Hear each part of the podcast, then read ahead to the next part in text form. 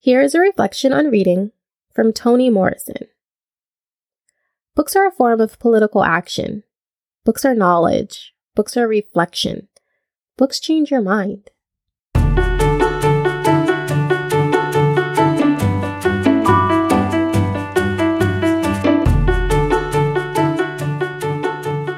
Welcome to the We Should All Be Bookworms podcast.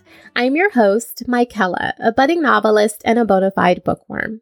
In this episode, I will introduce you to Evicted Poverty and Profit in the American City by Matthew Desmond. Evicted is a Pulitzer Prize winning book that examines the consequences of current U.S. housing policies and demonstrates how these laws created an eviction epidemic that traps low income people in poverty. The research is based in Milwaukee, Wisconsin over the course of a year between 2007 and 2008. Although it's nonfiction, it reads like a novel because Desmond paints an intimate portrait of both the landlord and the tenant experience. This is an engrossing and enlightening read that makes the invisible forces that can ensnare you in poverty visible. So join me today as we preview this story. It doesn't matter if you've just finished reading your 33rd book so far this year, or you can't even remember the last time you read a book. This podcast is for you. In fact, if we can change the world one book at a time, then we should all be bookworms. If you work full time for minimum wage anywhere in the United States, you can't afford to rent an average two bedroom apartment. This is according to a July 2021 report by the National Low Income Housing Coalition. So, how much do you have to make as a full time, 40 hour a week worker to afford the average two bedroom in our country? Since affordability is defined as spending no more than 30% of your income on rent, then you need to make $24.90 per hour or $51,792 per year to afford the $12.95 monthly rent for the average two bedroom in the US. There's a push to lift the federal minimum wage from $7.25 per hour to $15 per hour. But even if that happens, if you're in a situation where you have to pay for housing on your own, such as a single parent, that's still not enough because housing is just too expensive. There is a housing affordability crisis in the United States. It's been stewing for a long time, and this recent news shows it's getting worse. We look at eviction as an individual problem affecting individual people who failed. If you fall behind on your rent, you get evicted. You broke your contract with the landlord. Evicting you is fair. That's how most of us think, right? But the reality is that eviction is rarely an isolated incident unique to an individual who doesn't know how to budget. Matthew Desmond sheds light on this reality. His book, Evicted, shows us there's an epidemic of evictions and that it's a structural problem that is baked into our system. It's not an individual's fault that they are evicted when they have to pay 80% of their income in rent for the cheapest apartments available in their market. For that individual, eviction is inevitable.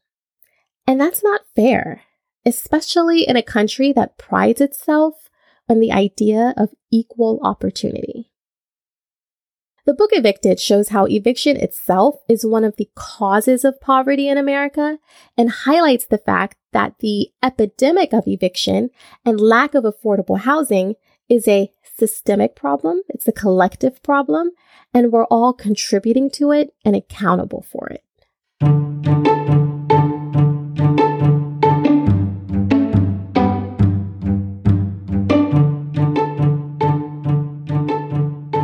The author of Evicted is Matthew Desmond, and he is a sociologist and a professor of sociology at Princeton University. But wait a minute, what is a sociologist? What is sociology? According to the American Sociological Association, sociology is the study of social life, social change, and the social causes and consequences of human behavior. This means a sociologist spends their time helping the rest of us understand why people do what they do. They help make social ills like racism, sexism, and income inequality visible on paper through data so that we can hold each other accountable. They help us figure out how to be accountable by guiding our solutions to these problems. And because sociologists analyze society in a systemic way, they help us make sure our solutions are based on empirical evidence. Often, societal issues like racism, sexism, and the wealth gap are surrounded by a fiery emotional debate.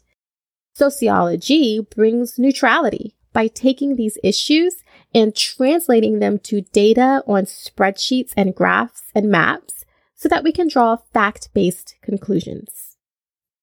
For example, with the support of the Gates, JPB, and Ford Foundations, as well as the Chan Zuckerberg Initiative, after writing this book and winning the Pulitzer Prize for it, Matthew Desmond founded the Eviction Lab in 2017, which is a website that makes nationwide eviction data publicly available and accessible. You can look at evictions over time, map evictions in your area, compare the eviction rates of different neighborhoods, cities, or states, and generate custom reports that give you a better picture of the eviction epidemic. That's all available for you online for free at evictionlab.com.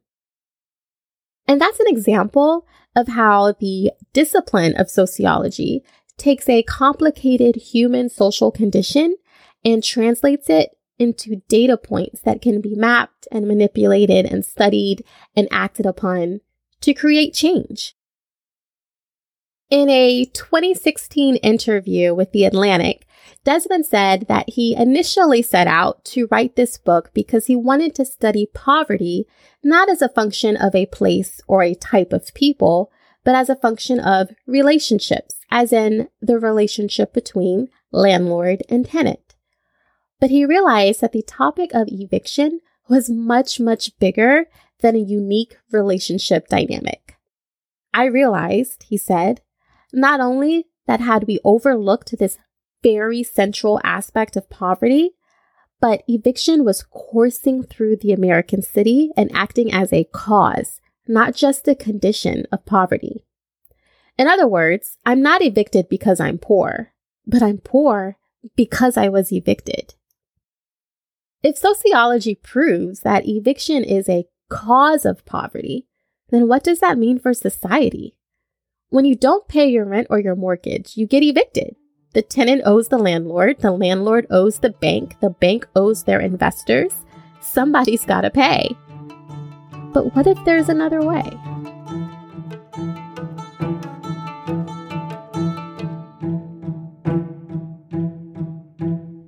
I'm finding this book hard to summarize because there is so much great material and this topic is incredibly multifaceted. I'm not sure where to begin talking about it, but I think because Desmond conceived of this topic as an examination of poverty and profit through the lens of relationships, that's how I will try summarizing this. I'll review the tenant side and then the landlord side. First, the tenant side. Desmond lived in a rooming house on Milwaukee's north side for 10 months where the residents are almost all black. The stories he collected are primarily from black women who are single or single mothers, though there's one single father he follows too. They are mostly unemployed or underemployed, relying on government assistance and food stamps to make ends meet. It's hard to find a job because they keep getting evicted. Living in a shelter and constantly searching for housing makes it difficult to search for work too. Because they come from broken homes and are always on the move, their children have behavioral problems and their problem behaviors don't make finding or keeping housing any easier. Desmond also lived in a trailer park for five months, and the park's white tenants face many similar complications. One of them has the added issue of being a drug addict. Another has five kids, a situation that makes it nearly impossible to find housing that doesn't require splitting up the family because landlords don't want to rent a one or two bedroom apartment to someone with five kids. And the family can't afford the places with three or more bedrooms, which are the places they really want anyway. Oh, and all of them, the black and white tenants, have recent evictions on their record. This alone shuts the door on many rental options as most landlords refuse to even consider renting to you if you've been evicted. None of them get money for housing from the government. The waiting list is too long.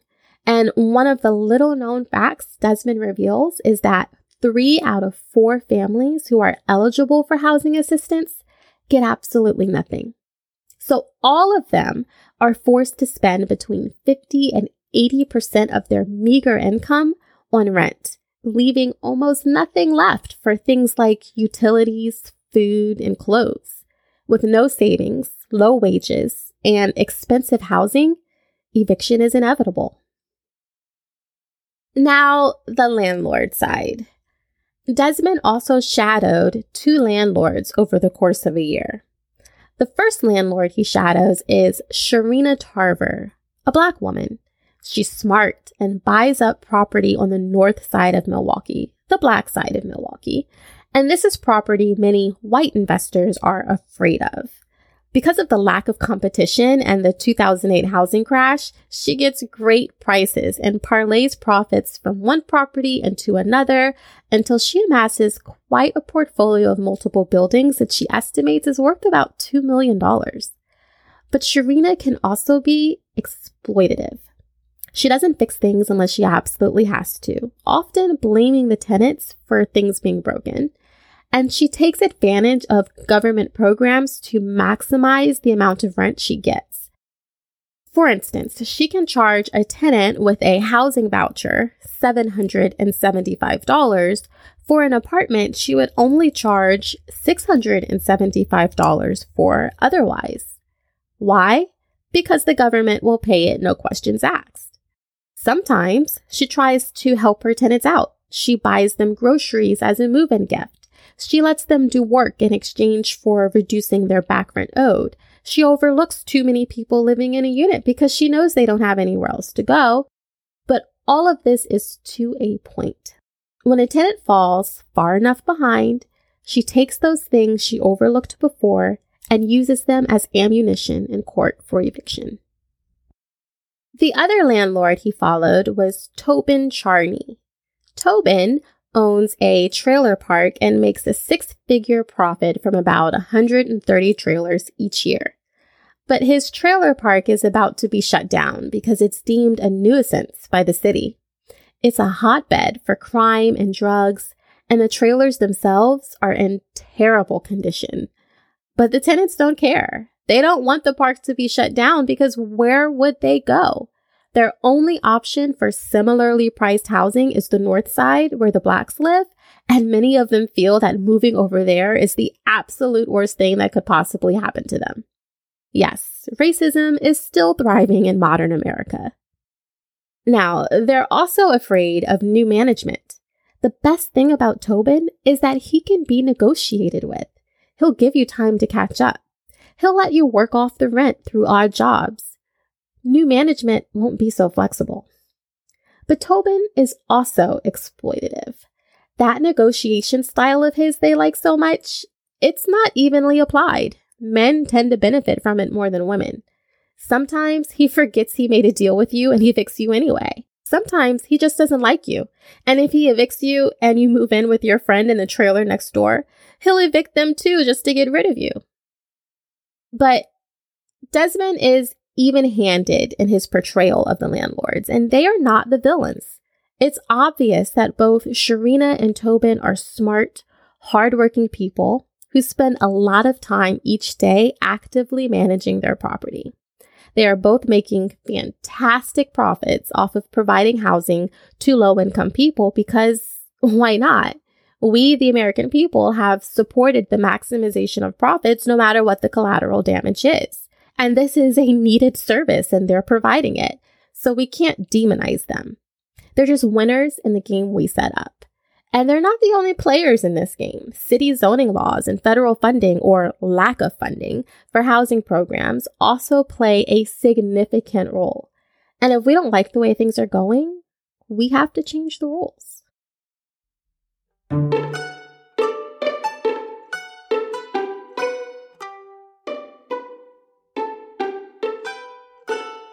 Now, this is when I usually talk about my favorite story moment and give you a snapshot of the book that I like the best.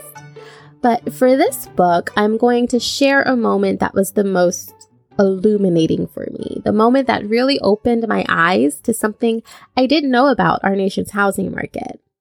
And I know a lot. My family has owned and managed a four unit apartment building for almost 10 years. I'm a licensed real estate agent, and my first job out of college was as an assistant to a real estate developer in DC. So I know a lot about real estate.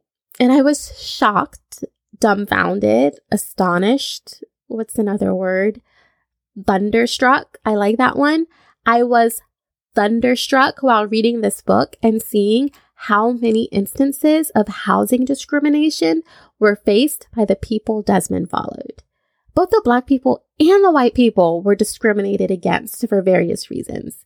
But the most common reason was the fact that they had kids. Pam, her boyfriend, and her five daughters were evicted from the trailer park when Pam was eight months pregnant. She splits up the family and sends a few kids to stay with her sister while she and her boyfriend sleep on a friend's couch as they spend weeks frantically searching for housing. In call after call after call, she keeps meeting resistance when she tells the landlord how many kids she has. She tries lying and saying she only has three kids. Still no dice. Pam ends up giving birth homeless. Arlene is another woman who faced this issue repeatedly with the added burden of facing racism because she's black. She was talking to her 85th call. She'd been turned away from 84 apartments so far.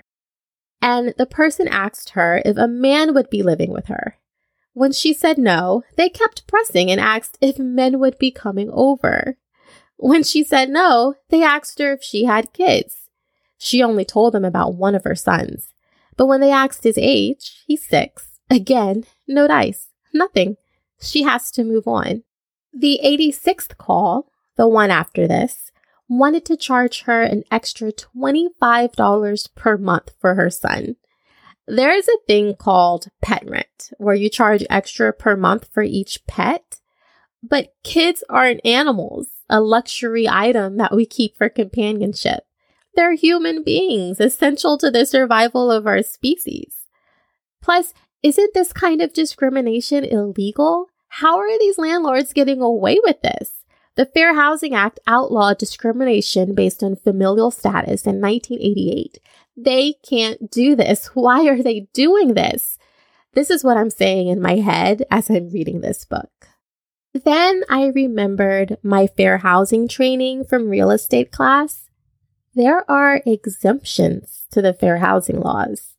You're exempt from the Fair Housing Act if the building is four units or less and the owner lives in the building, or it's a single family home and the owner owns no more than three of them.